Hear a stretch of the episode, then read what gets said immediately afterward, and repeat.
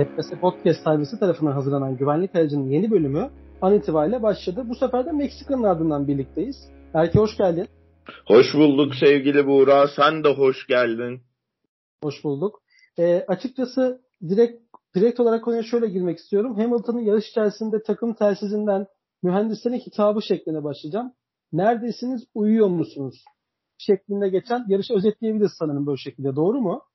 Ya doğru ama yarış başında kaybedildi. Yani startta Bottas'ın koridoru açık bırakması, o koridordan Max Verstappen'in gelişi, Bottas hani gider ayak Hamilton'a işleri zorlaştırayım derken e, takımın stratejisini böyle alt üst etmesi, oradan çıkarken e, virajda Ricardo'nun dokunuşu falan yani bu yarış özelinde yarış mühendisleriyle böyle çok tartışacağım, çok konuşacağım ya da onlara çok e, ihale bırakacağım bir yarış olmadı. Yani yarış öyle bir yerde koptu ve o kadar iyi bir rakip stratejisi vardı ki yani Mercedes'in yapabileceği maksimum şey buydu. Ha Hamilton'ın hitabetinin sebebi e, ne kadar Toto Wolff kabul etmiyoruz gibi bir çıkış yapsa da gerçekten şampiyona ellerinden kayıp gitmeye başladı. Aslında Lewis Hamilton'ın da o e, telsiz konuşmasındaki sistem hani o da durumun farkında.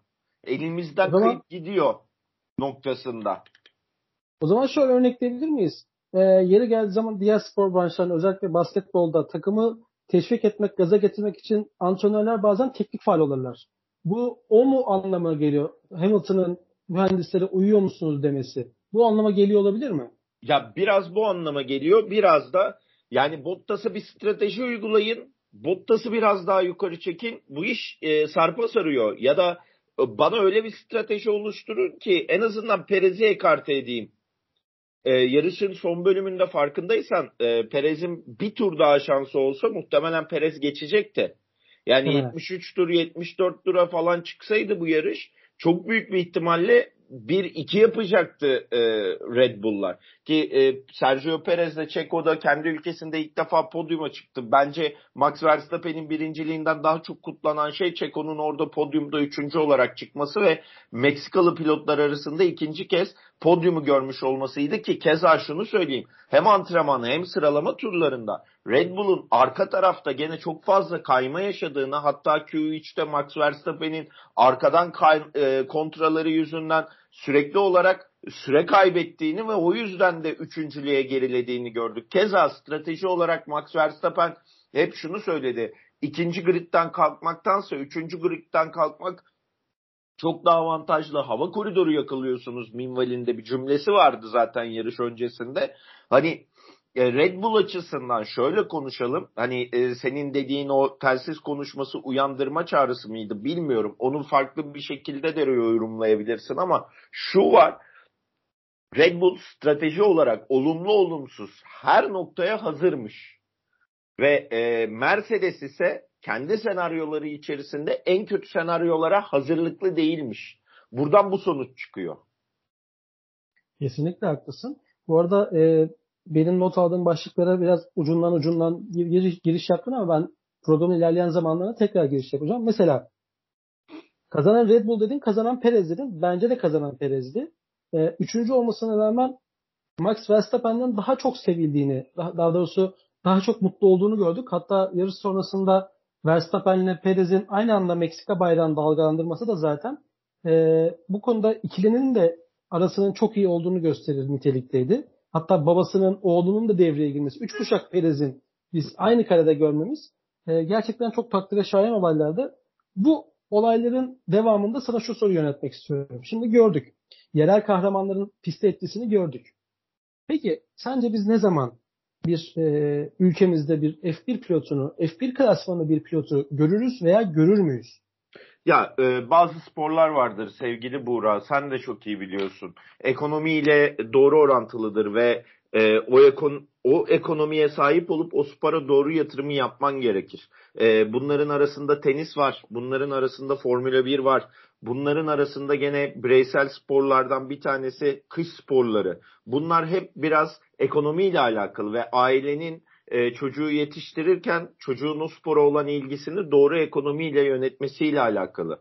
Ülkemizde de mevcut ekonomik şartları düşündüğün zaman bir Formula 1 pilotunu yetişmesi çok kolay değil. İşte e, gözümüz açık bir şekilde Cem'den bir şey olur mu? Cem Bölükbaşı kendisine bu kadar yaptığı yatırım, bu kadar fedakarlık noktasında oraları görebilir mi noktasında bir heyecanımız var. Sen de kabul edersin ki yani kişilik olarak, karakter olarak Kenan Safoğlu'nun toprak e, toprağa verdiği desteği bir kenara bırakırsak gerçekten çok maliyetli bir spor motor sporu. Bu sadece Formula 1 için değil. E, Dünya Rally Şampiyonası'nda, Avrupa Rally Şampiyonası'nda veya Türkiye Rally Şampiyonası'nda yarışmak da çok ciddi ekonomiler gerektiriyor. Ben kendi dayımdan biliyorum ki benim dayım hani Dünya Rally Şampiyonası'nda dönemin e, takımından teklif almış ve e, belli şartlar doğrultusunda onu gerçekleştirememiş bir küçük dayım var. Kendisine de buradan selam olsun. Yani e, ciddi anlamda ekonomik açıdan çok fedakarlık yapman gerekiyor motor sporlarına. Ve bunu her aile, her birey karşılayabilir noktada değil. Karşılayabilenler ve maksimum seviyede hayatını bu şekilde koordine edebilenler zaten bugün dünyanın en iyi, en elit 20 sporcusu olarak karşımıza çıkıyor bu spor branşında. O yüzden çok zor. Çok zor. Yani e, yarışı düzenlemek ayrı, buna yaptığın yatırımlar apayrı. E, bir de ülkemizde ya bu benim eksikliğim. Belki de çok yoğun yapılıyordur ama Avrupa'daki kadar biz e, karting yarışı düzenlemiyoruz diye biliyorum. Adet olarak Avrupa e, standartlarında karting yarışları e, takımlar tarafından çok yoğun takip edilmiyor. Bir de biliyorsun takımların ağırlıklı olarak yatırım merkezleri hep ada ada ve Almanya çeperinde dönüyor. Red Bull Akademi öyle, Ferrari Akademi öyle, Mercedes Akademi öyle. Yani akademiler hep aslında biraz daha ada ve e, Almanya üzerinden çalıştığı için diğer ülkelerden e, var olmak isteyenlerin ailevi yapısında biraz e, milyon euroları olması gerekiyor artık son dönemde. Eskiden böyle olmamasına rağmen. Kesinlikle. Ve Hemen uluslararası lafını şöyle böleyim. Özür dilerim. Yani geçtiğimiz günlerde Amazon'da bir belgeselde izlemiştim. Gene motor sporları hatta Formula 1 üzerine bir belgesel vardı. Daha doğrusu motor sporları üzerine bir belgesel. Alt e, çocuk yaş kategorilerindeki Avrupa e, karting yarışlarına katılma bedelleri de gerçekten çok pahalı. Sponsor bulmak, o bedelleri, meblağları karşılamak, o transportingi sağlamak falan bunlar hakikaten şu an e, ülkemizdeki bir motor sporu meraklısı çocuğun ailesinin gerçekten e, çok hani bunu böyle söylemek hoşuma gitmiyor ama sosyoekonomik olarak çok rahat olması gerekiyor bu sporu devam ettirebilmesi, kalabilmesi için. Kesinlikle. O halde coğrafya kaderdir dedikten sonra kamu spotunu girdik diyorsun. ya da Hamilton gibi bir birey olacaksınız. Ee, daha küçüklükten kartik şampiyonları zamanında McLaren'e, Ron Dennis'e yapışacaksınız. Ben sizle yarışacağım, ben sizin takımınızla yarışacağım deyip mektuplara boğacaksınız. Onların gözüne girmek için çaba sarf edeceksiniz. Ve bu, bu da biraz e, yüksek özgüvenden kaynaklanan bir şey. Kendinize güveniyorsanız ve özgüveniniz varsa orada da biraz daha maddi destekle ulaşabilirsiniz diyelim. Bu konuyu kapatalım çünkü bu konu gerçekten ya burada bak sporun genel problemi hadi çok kısa değinelim. Bugün yarışla ilgili zaten konuşacak çok bir şeyimiz yok ama en azından şu parantezi açalım.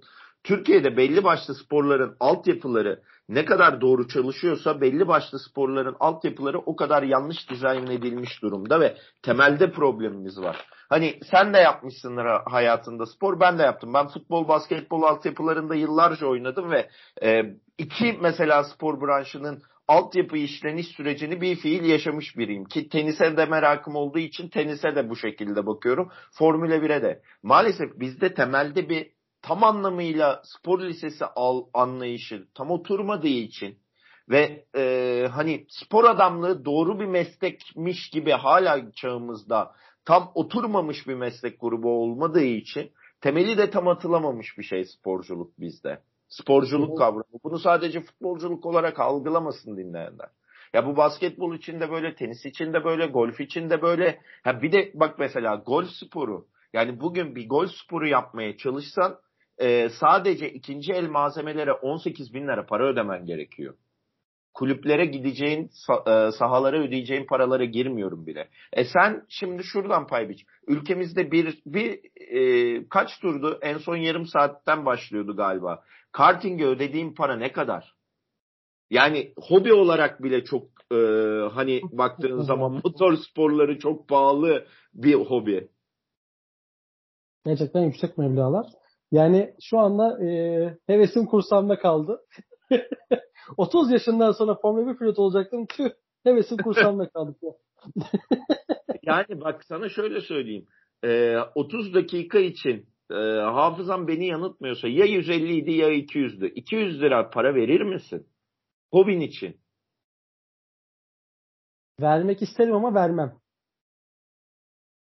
Bitti. Başka sorum yok Hakim Bey. Peki çok teşekkür ederim. Ya hobi için yarım saate 200 lira ortalama 200 lira para vermen gerekiyor. Motor sporları bu kadar pahalı bir hobi.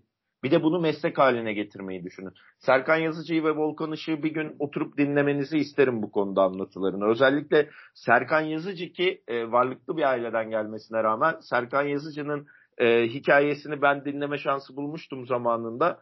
Bir kere de siz dinleyin.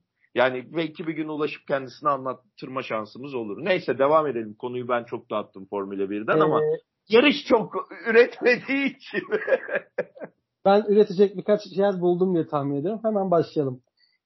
Serbest antrenmanın ilkinde Perez'in ve e, Lökler'in aynı duvara çarpması ile ilgili düşünceleri nedir acaba? Çünkü ikisi Kader... de aynı virajda aynı duvara çarptılar kader mukadderat ve e, şey diyebilir miyiz? Birbirlerine çarpamadıkları için, yarış sırasında denk gelemeyecekleri için birbirlerini o duvarda yad ettiler.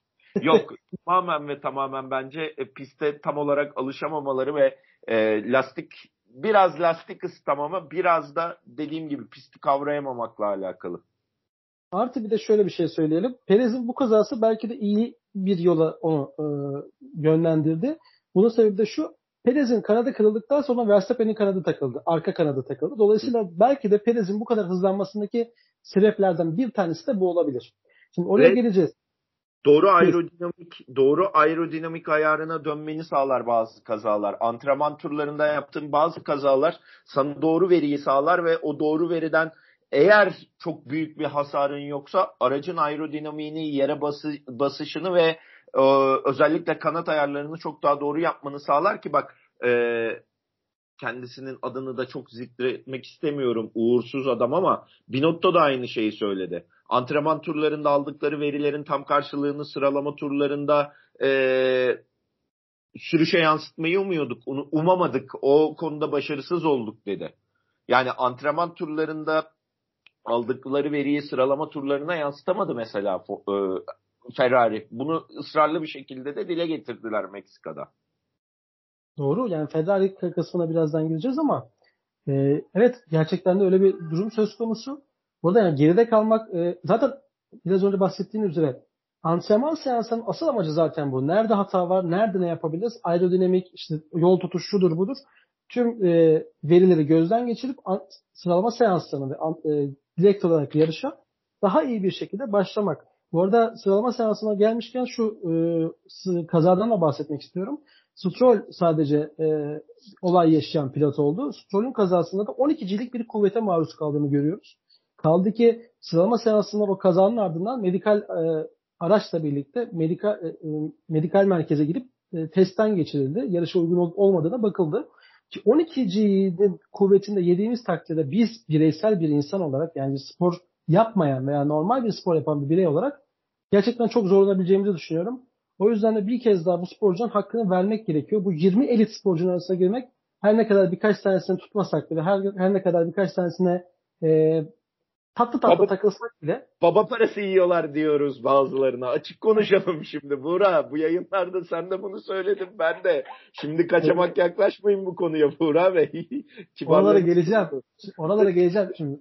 Baba parası yese bile dünyada ne kadar zengin var ama bu babasının parasını yedirip bu 20 kişilik arada yer almıyor. Evet baba parası yemiyor değil, yiyor. Hatta baba parası yiyip takım arkasına laf ediyor. Böyle bir tip de var. ama olay o değil. Olay bu 20 kişi arasında girebilmek bence. Yarışa geldik. Ee, bu arada Bottas'a çok teşekkür etmek lazım. Bottas sayesinde ismimiz bir bölüm daha yaşamış oldu. Bir pistte daha yaşamış oldu. Güvenlik aracını piste soktuğu için Valtteri Bottas'a çok teşekkür ediyorum. Bir şekilde de kendisine e, kızıyorum. Çünkü en hızlı turu Verstappen'den aldığı için. Verstappen'den aldığı en hızlı tur yüzünden şu anda Mercedes bir puanla Red Bull'un önünde. Eğer ki almamış olsaydı şu anda pilot takımlar klasmanında hem Mercedes hem Red Bull aynı, aynı puana sahip olmuş olacaktı. Ya şöyle başlayalım. Ben hala kazada Ricardo'nun ihaleyi çok büyüttüğünü düşünüyorum ki bu arada şuna da değinmedik. E, kazaya gelmeden ve Bottas'a gelmeden önce yani antrenman turlarında e, Sunoda'nın e, pardon sıralama turlarında bizim küçük eniştenin e, yani piste çıkıp ortalığı darmadağın ettiği bir bölüm var ve Red Bull takımı e, bu konuda Tsunoda'ya bayağı e, hani verdi veriştirdi yani tabiri caizse aptal geri zekalı e, kelimelerini kullanarak hani ne yapıyorsun sen falan. Halbuki e, yani Tsunoda'nın Kuyuçe kalmasının en iyi tarafı Pierre Gaz diye hava koridoru sağlamak olmasıydı. Yani orada buna çalışıldı aslında ama yani Sunoda o kadar kötü bir iş yaptı ki bir de takım da o kadar kötü direktifler verdi ki yani dünya sonu bir garabet ortaya çıktı. Tsunoda yani sağ olsun sıralama turlarını e, hani yarış karıştırmasına çok alışkınız. Küfürlerine çok alışkınız.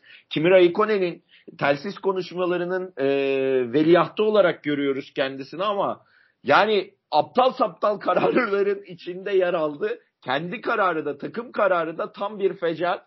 Tebrik ediyorum e, hem Alfa Tauri ekibini hem Tsunoda'yı gerçekten zaman zaman akıl tutulması yaşıyorlar. Onlar da tabii ki bir strateji uygulamak istiyorlar ama bütün yarışın kaderini gerçekten köküne kadar değiştirdiler. Şunu söyleyeceğim. Ricardo'nun hatalı olduğunu düşünüyorum ve Bottas Ricardo kazasının incelenmemesini ben de tıpkı e, hani e, Toto Wolff kadar şaşkınlıkla karşıladım. Yani evet orada aslında e, verilen verilerde geç geç frenajla birlikte viraja girdiği görülüyor Ricardo'nun. Dolayısıyla e, Bottas da orada bir, bir e, var olan münakaşadan araştırma ve soruşturma yapılması gerekiyordu. Yapılmadı. Yarış sonrası da hiçbir şey yapılmadı. Yarış e, olayı da dedi, de, denildi ve geçildi. Bu gerçekten bakılması gereken bir durumdu ben, benim açımdan da. Olmadı, bakmadılar. Bu arada Sunoda ile ilgili şöyle bir detay dikkatimi çekti. Red Bull kanadı, Red Bull ve Alfa Tauri kanadı Sunoda'yı sevmezken, gererken Mercedes kanadı da övmeye devam etti. Sen e, iyisin, devam et bu şekilde. Yani çaylaksın, evet olabilir bu tarz hatalar ama yükselmeye ve büyümeye devam et minvalinde açıklamalar yaptı. Bu da acaba yine bak komple teorisyenlerin e, su üstüne çıkmaya başladı. Mercedes motorlu bir araçta Sunoda'yı önümüzdeki yıllarda görür müyüz? E nerede göreceksin? Yine yer bulurlar ya. Ne olacak? Madem Kimi? böyle Red Bull'da E, hangi araca göndereceksin? E, Mercedes e, şu an Albon'u da Williams'a gönderdiğini düşünürsek Tamam bu sene olmasın bir sonraki sene alır. Albon'dan umudu kesti diyelim. Albon'u gönderdi. Yerine Sunuda'yı alır. Ne olacak? Red Bull Akademisi'nden topluyor toplayabildiğini zaten. Red Bull geliştiriyor. Mercedes kullanıyor. Ee, hoş e, Mercedes'e Red Bull arasında biri pilot yetiştiriyor, diğeri alıyor. Diğeri mühendis yetiştiriyor, diğeri ondan alıyor. Onların arasındaki ilişki zaten biraz şeye döndü. Ee, bakkal alışverişi, bakkal süpermarket arasındaki ticarete döndü biraz. Kesinlikle. Ya ben bu arada açıkçası yarışı başlarken Bottas'ın kazasından sonra Hamilton'ın takım telsizindeki konuşmalarını e, şu anda düşünüyorum. Lastikler çok kötü, tutunamıyoruz, onlar bizden hızlı, onlara yetişemiyorum gibilerinden açıklamaları vardı. Ve ben şey bekledim. Tamam Hamilton bunları dediğine göre ilerleyen zamanlarda yarışın ikinci tarafında veya pitlerden sonra basacak, ön tarafa geçecek ve Verstappen'le biz bir e, mücadele göreceğiz. Bir heyecanlı yarışa sahne olacağız, e, or, e, izleyeceğiz diye tahmin ediyorum ama tahmin ettiğim gibi olmadı. E, Hamilton gerçekten ağlar pozisyonları amiyane tabirle. E, Bottas'ın nerede yarışa döndüğünü sordu. Bottas'ın hangi e, lastiklerle yarışa devam ettiğini sordu. E, Bottas'ın bence strateji şuydu sevgili Buğra iki pilot e, diğer iki pilotla olabildiğine mücadele edecek ve hani e, gerekirse e, tırnak içerisinde kan dökülecekti. Strateji buna doğru dönmüştü bu yarışta ama Ricardo'nun denkleme girip arkada bütün e, çarşı pazarı karıştırması, işte Sebastian Vettel'e 7 sıra kazandırılması, bir anda Kimi Raikkonen'in e, puan barajında yarışın içinde devam etmesi, Lando Norris'in arkadan gelip puanı oynaması, Ricardo'nun geri düşmesi falan. Yani orada denklem o kadar bozuldu ki ve orta sıra mücadelesinin içerisinde Bottas'ı da unutunca iş artık şeye döndü. Ben tek başıma bu kadar mücadele edebiliyorum'a döndü bence e, Hamilton'ın işi. Ve gerçekten lastikler konusunda sadece bence Mercedes'in değil e, McLaren'in 3 gün boyunca sıkıntı yaşadığını düşünenlerdenim. Keza sıralama ve antrenman turlarında Red Bull belki al, e, arka kanattan dolayıdır ama Red Bull'un da problem yaşadığını gördük. Belki de lastiklerle alakalı telsiz konuşmalarının hepsini dinlemedim. Bir arada Sky'dan izledim zaten yarışı. Orada da başka analizlere tutulmuştum. Ya orada aklıma tek şu takılıyor. Araçların yere basma ayarları doğru yapılmadığı için ya da her birinin farklı yapıldığı için lastik aşınma süreleri de ona göre değişti. Kesinlikle yani şeyi de hatırlamıyorum şimdi. E, Pirelli'nin açıkladığı o şu pist e, şu aralıklarda pit stopları bekliyoruz. Şunlar olacak noktasındaki o şeyi de hatırlamadığım için şimdi dinleyenler kusura bakmasın ama bence bu yarış özelinde stratejiler, denklemler hani e, lastik e, dağıtımcısının planladığı gibi ortalama gitti, orta sıraları için gitti ama e, Bottas için veya Hamilton için tam planlandığı gibi gitmedi. Takımlar için de öyle. E, zaten e, strateji yarışı oluyor artık. Bundan sonra e, önümüzdeki 3 yarışlık, 3 haftalık dönemde biz bütün e, hani Red Bull Mercedes mücadelesini tamamen strateji ve e, pit stoplara göre izleyeceğiz. Yani çok az geçiş görürüz bundan sonra. Bu iki takım arasındaki, dört pilot arasındaki gerçekleşecek mücadelede geçiş sayısı bayağı azalır gibime geliyor. O ya bir o zaman finish düzlüğünde görürüz bu kapışmaları. O zaman e, takımlar klasmanında şampiyonluğu belirleyecek olan e, olay Valtteri Bottas ve Sergio Perez'in yarışması olacak. Doğru mu? Yani zaten Verstappen ile Hamilton 1-2 olacak gibi bir ekstra bir şey olmadığı sürece biri bir, biri ikinci sırada yarış tamamlayacak. Dolayısıyla burada faktör Bottas ve Perez'in oradaki takımına ne kazandırdığı olacaktı diyebilir miyiz diğer açıdan baktığımızda? Biraz öyle. Biraz öyle. İkinci pilotlar belirleyecek. Zaten Red Bull'un iki sezondur en büyük problemi neydi? Yardımcı pilotun Max Verstappen'e yardım etmemesiydi. Şu an e, kötü devam etmiş ama 3 yarıştır podyumu zorlayan bir Sergio Perez tekrar hayatına girdikten sonra Red Bull'un iş çok farklı bir yere geldi. Yani kademe kademe Meksika'ya gelinene kadar iniş çıkış iniş çıkış bundan sonra Sergio Perez'in kendisinin bir fiil e, kontra yaşadığı ya da Sherlock Clark'la onların iki yarış üst üste biliyorsun muazzam bir birbirlerini evet. biçme hikayeleri var. Onun gibi bir şeyin içinde kişisel bir kapışmanın içerisine kendini atmadığı müddetçe yani e, Bottas ve Perez arasındaki mücadele her şeyi belirleyecek ki bu noktada da avantajlı şu an için e, çok net bir şekilde e, Max Verstappen ve şu var. Yani Abu Dhabi'de testlere Alfa Romeo ile katılmak istiyorum falan. Yani artık kafaca da Bottas hani Mercedes'e çok fayda sağlamak sağlamamak noktasında düşünce e, yapısına sahip değil. Ağırlıklı olarak yarış kazanabiliyorsam kazanayım kazanamıyorsam en iyi yerde bitireyim. Hamilton'a destek olayım, olmayayım noktasından sanki biraz mentalite olarak çıkmış gibi. Ben de aynı fikirdeyim. Ee, sözlü olarak her ne kadar destek verdiğini ifade etmiş olsa da pist içerisine baktığımız zaman artık ne Hamilton ne takım umurunda değil. Ben buradan ne kapıyorsam ne alabiliyorsam kardır e, mantalitesiyle yarışa devam ettiğini söyleyebilirim. Şimdi gelelim Ferrari'ye. Ferrari'de bir iç savaş vardı. E, Tabii bunu ironik bir şekilde söylüyorum. Çünkü e, yarışın sonlarına doğru Sainz daha hızlı olduğu için Leclerc'i geçti. Gazze'ye yetişebilme umuduyla. Geçilmeyince tekrar Leclerc herhalde telsiz mesajından sonra yerini geri aldı. E, bu da içeride bir, bir e, iç savaş. Neden benim yerimi benden alıyorsunuz gibi. Leclerc'in biraz böyle po- şeyden nasıl tabir edilir? E, inadından ve üzüntüsünden kaynaklı olduğunu düşünüyorum.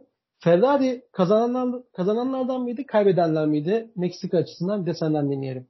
La Casa de Papel'deki rolüne bakalım Carlos Sainz'ın. Orada nasıl performans gösterecek? Birinci pilot mu, ikinci pilot mu ona bakarız. yani e, bu hafta evet, sosyal... Evet, Kültür Sanat programımıza hoş geldiniz. yani e, biliyorsun herkes böyle Meksika'da ve Amerika Birleşik Devletleri'nde sosyal medya paylaşımlarında böyle şöyle yarışacağız, böyle yarışacağız, şöyle şeyler olacak.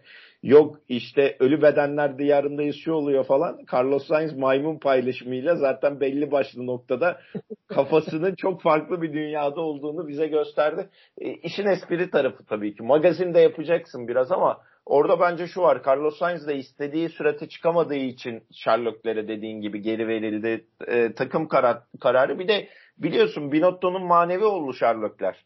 Yani Binotto'nun e, hatta Ferrari organizasyonun manevi olduğu için manevi oğlu olduğu için Sherlock'ler. E, yani ona hiçbir söz söylenmiyor. Evet e, bazı noktalarda akılcıl davrandığını görüyoruz Ferrari'nin ama şu var. Ya bu yarışta sen şeye inandın mı? E, Ferrari'nin ilk dörde gerçekten zorlama yapabileceğine inandın mı? Ben Pierre Gasly'nin hem sıralama turlarında hem yarış içerisinde hani karda yürüyüp iz bırakmayanlar vardır. Ya Pierre Gasly tam olarak kaostan çok iyi yararlandı. Sonrasındaki stratejisini çok iyi kurguladı. Aracı uzun bir aradan sonra doğru performansı verdi.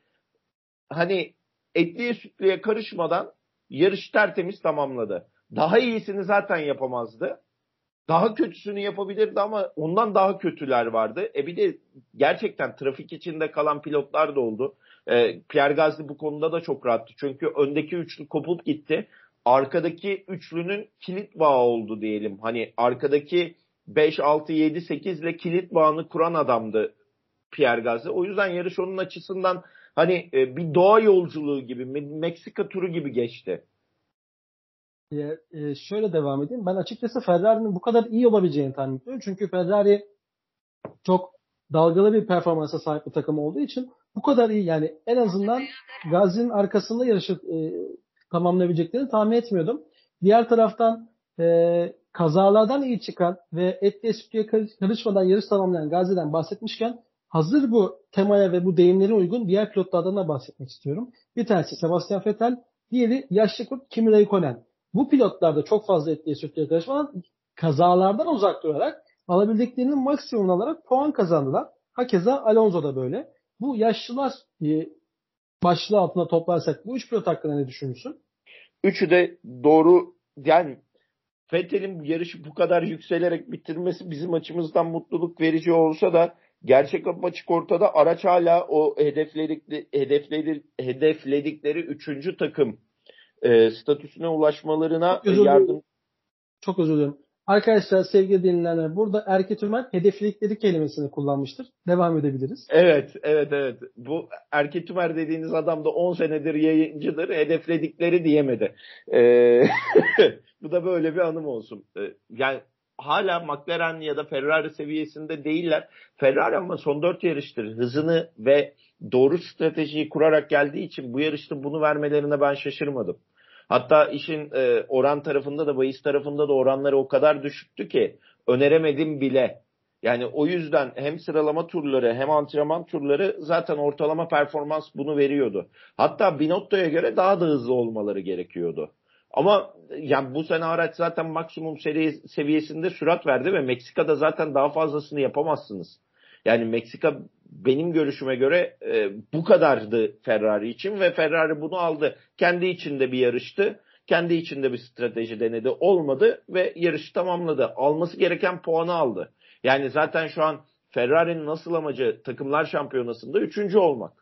Ve bunu şu an e, başaracaklarmış gibi gözüküyor.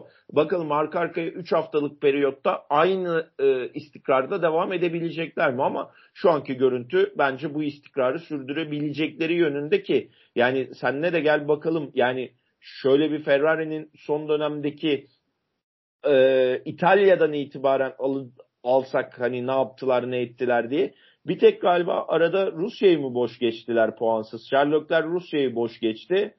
E, 12.lik var. Açıkçası şöyle söyleyeyim. E, aldığım notlar arasında var. Lafını bölmüş gibi oldum. Kusura bakma ama Ferrari aslında sadece sezon başından bu yana yalnızca Fransa'da puan alamadı. Her iki pilotuyla da.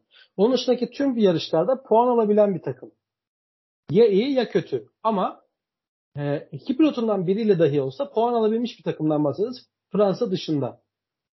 Hah, Buna rağmen zar zor aslında üçüncülüğü peşinde.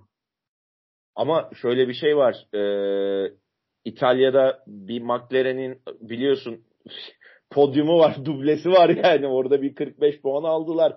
E dönüyorsun Fransa'da gene iyi iş çıkardılar. Aslına bakarsan e, çekiştikleri rakip son 3 yarıştır çok sıkıntılı. Türkiye, Amerika ve e, yani bu yarışta çok sıkıntı yaşadı McLaren. Türkiye'den beri belini doğrultamadı. Daha doğrusu Rusya'da yaşananlar. O halde şöyle yapalım. Ee, benim görüşümde bu haftanın kaybedeni olan McLaren'e geçelim. Hem Ricardo hem de Norris ortalarda yoktu. Zaten biz Ricardo'yu e, kazadan sonra çok fazla görmedik. Hatta yarış sonrasını e, sosyal medya fotoğraflardan şunu gördük. Bottas'ın yarıştan sonra görebildiği tek şey Ricardo'nun arka, arka kanadını ezberlemek olduğuna dair böyle e, mizah içerikli e, paylaşımlar da gördük. McLaren bu hafta Meksika'ya gitmedi mi sence? E, başka bir yerde miydi? Bence e, Lando Norris'in bünyede bıraktığı o e, nasıl diyelim mutsuzluk mu oradaki travma mı ne dersen de artık o sonuç yarıştır zaten bünyede bayağı bir hasar bırakmış durumda ve bence pist yapısı ve aracın aerodinamiği iki yarıştır istedikleri seviyede değil. Amerika'da da çok zorlandılar ki lastik konusunda çok zorlandılar. Bu yarışta ön kanat ve e, bildiğim kadarıyla işte zaten Ricardo'nun da başını yakan şey sağ ön süspansiyon her iki araçta da problem yarattı bu takıma ve bu iki pilota da o yüzden de McLaren bu noktada aracın e, daha iyi analiz edilip bir sonraki Brezilya'ya hazırlanması noktasında çaba harcamalı. Aslına bakarsan Brezilya'da hem Amerika hem de Meksika'ya benzer bir pist olduğu için Brezilya'da da benim McLaren'den bir beklentim yok. Bu bilgiyi vereyim. E, puan durumuna şöyle bir çok ufak göz atmak istiyorum. McLaren'le Red Bull, Mercedes'le çok özür dileyerek söyle, tekrarlıyorum. Mercedes'le Red Bull arasında sadece bir puanlık fark var. Ferrari ile McLaren arasında e, 12, 13,5, 12,5 puanlık bir fark var. Ki her iki takımla yer değiştirebilir. E, Alpine ile Alfa Tauri şu anda aynı puana sahip. 106 puandalar. Gider e, sezonun gidişatı her iki takım yani bu takımlar arasındaki değişikliği de söz konusu hale getirecektir. Bu arada şu detayı da vermek istiyorum. Red Bull bu zamana kadar hiçbir yarıştan puansız ayrılmamış. Ya sadece Perez puan kazanmış ya sadece Verstappen kazanmış ya da iki pilotuyla puan kazanmış. Buna karşı Mercedes Azerbaycan'da puan alamayan bir takım görünümünde. Ve biraz önce bahsetmiş olduğumuz Ferrari kanalından da görebildiğiniz kadarıyla e, Mercedes buna rağmen Azerbaycan'da puan alamamış olmasına rağmen şu anda bir puanla liderlikte devam ediyor.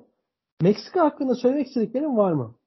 Ya Meksika bu kadardı bence. Konuşulacak çok fazla bir şey yok. Stratejiler konusunda şu an Christian Horner e, yani adeta e, kaba tabirli olacak ama e, kelle kesiyor diyebilir miyiz? Hele e, Meksika Grand Prix'sinin sonrasında e, Helmut'la beraber yan yana bir karede denk geldiler. Görmüşsündür belki e, şey kupa e, töreninde. E, yan yana geldi Christian Horner'ın gözlükleri, duruşu ve bu hafta boyunca zaten Toto Wolff'la demeç, atış, demeç atışmaları. Ben bugün konuşamıyorum ya. Niye böyle oldu anlamadım.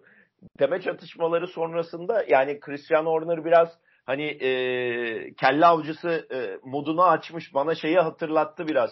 E, Weber Vettel dönemindeki o agresif, o isteyen, tekrar hani winner karakterine bürünmüş Renault motoru kullanan Red Bull dönemini böyle bir tekrar gözümde canlandı. O başarılı Red Bull dönemini yani.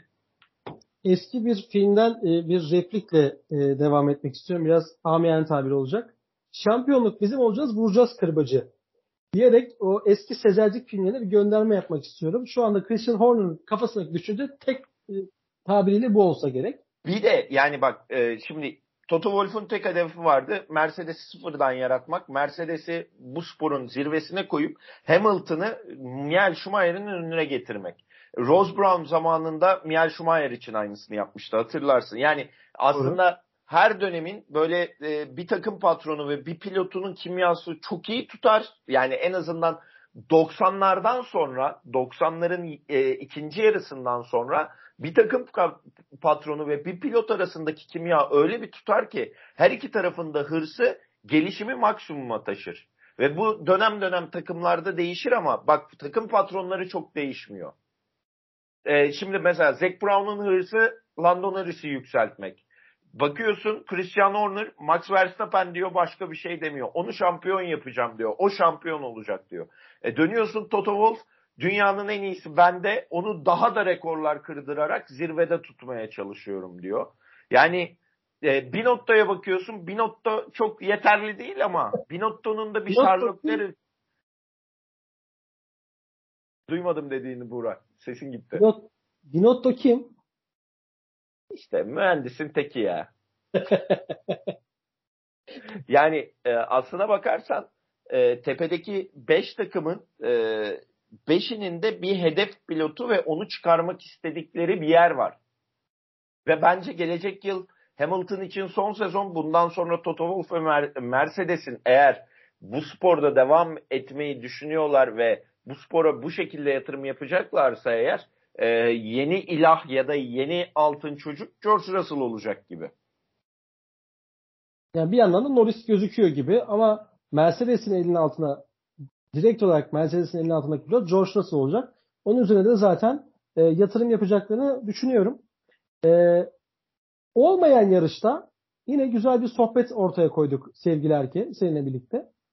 E, bir sonraki hafta Brezilya'dayız. Brezilya'da olacağız. Brezilya hakkındaki bir ufak düşüncelerini alayım. Programı kapatalım. Brezilya hakkında ne ufak düşüncem olabilir? Şöyle bir düşünüyorum. Ya Brezilya Grand Prix'si dediğinde gözüm hep bir Brezilyalı pilot alıyor ama maalesef yok. Bu hafta hatta Meksika Grand Prix'sinde Massa'yı tribünde görünce ya haftaya bari Massa olsaydı da çünkü biliyorsun e, tıpkı Meksikalı taraftarlar gibi Brezilyalı e, spor severlerin de bu spora olan aşkı tutkusu çok farklıdır. Ve bir Brezilyalı pilot olsaydı çok daha farklı bir yarış olurdu ama beklentim şu yönde e, inanılmaz. Biz seninle de hep aynı şeyi konuşuyoruz ama bu biraz momentum işidir de. Şu an e, winner ve hedefe odaklanma noktasında Red Bull çok avantajlı. Pist Red Bull'un istediği bir pist. Pist dönüşümleri olan inişli çıkışlı eğimli pistlerde Red Bull bu sezon çok daha iyi araç ayarlarına sahip oldu. Arka kanat problemi, ön kanat problemi yaşamalarına rağmen problem yaşadıkları antrenmanlarda ve sıralama turlarında e, piste tutunma problemi yaşadıkları her pistten bence başarıyla ayrıldı. Yani Max Türkiye'de ikinci oldu, Amerika'da birinci oldu. Dönüyorsun işte aklıma neresi geliyor başka? Ee, şöyle bir düşünüyorum. Başka neresi var? Bak tıkandım. 2-3 tane daha yarış var. E, sezon başında kendi evlerindeki iki yarış var. Buna rağmen e, hep oradan güçlü çıktı. E, hani ince ayar gerektiren işlerde şu an Red Bull daha iyi. E, Brezilya'da ince ayar ge- gerektiren bir pist. İnce ayarda Brezilya'da e, Red Bull'un ön planı çıkacağını düşünüyorum ben gene. Pekala. Programa başlarken kamu spotuyla başlamıştım. Programı bitirirken de müsaade edersen reklamla bitirmek istiyorum. Kendi reklamımı yapacağım. E, bu ay dergimizde e, geçmişi konu aldık. 1991 yılına gittik ve ben de 1991 yılında dünya şampiyonu, efsanevi dünya şampiyonu Ayrton Senna'nın evinde son kazandığı yarışı biraz ele aldım. 1991 yılı Brezilya Grand Prix'sini. Okumak isteyenleri hemen oraya yönlendirelim. Ve bu haftada çok güzel bir yarış, çok heyecanlı bir yarış. Meksika'dan daha heyecanlı bir yarış bizi bekliyor olduğunu düşünüyorum.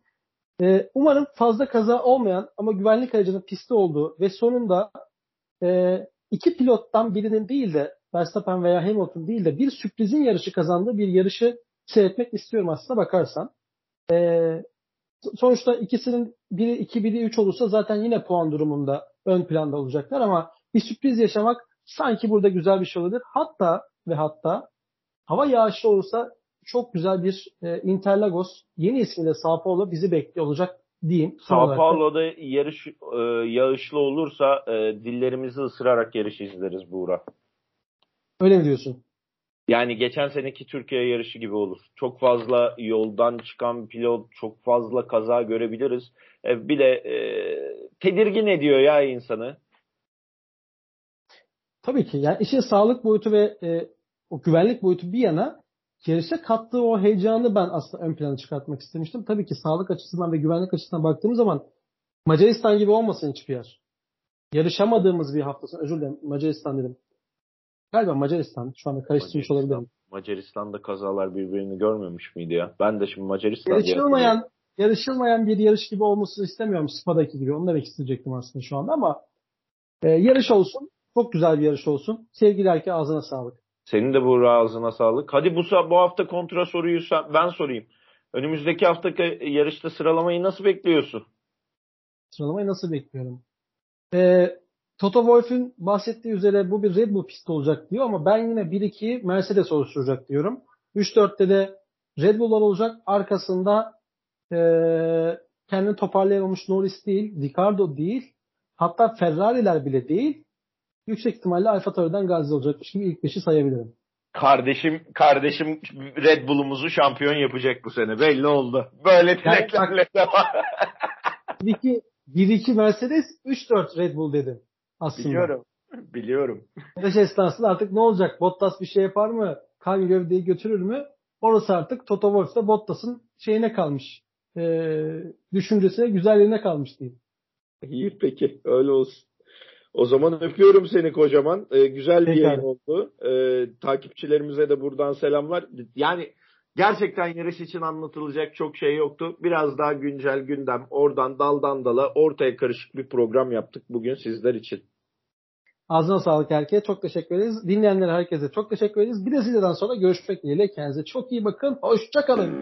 Hoşçakalın.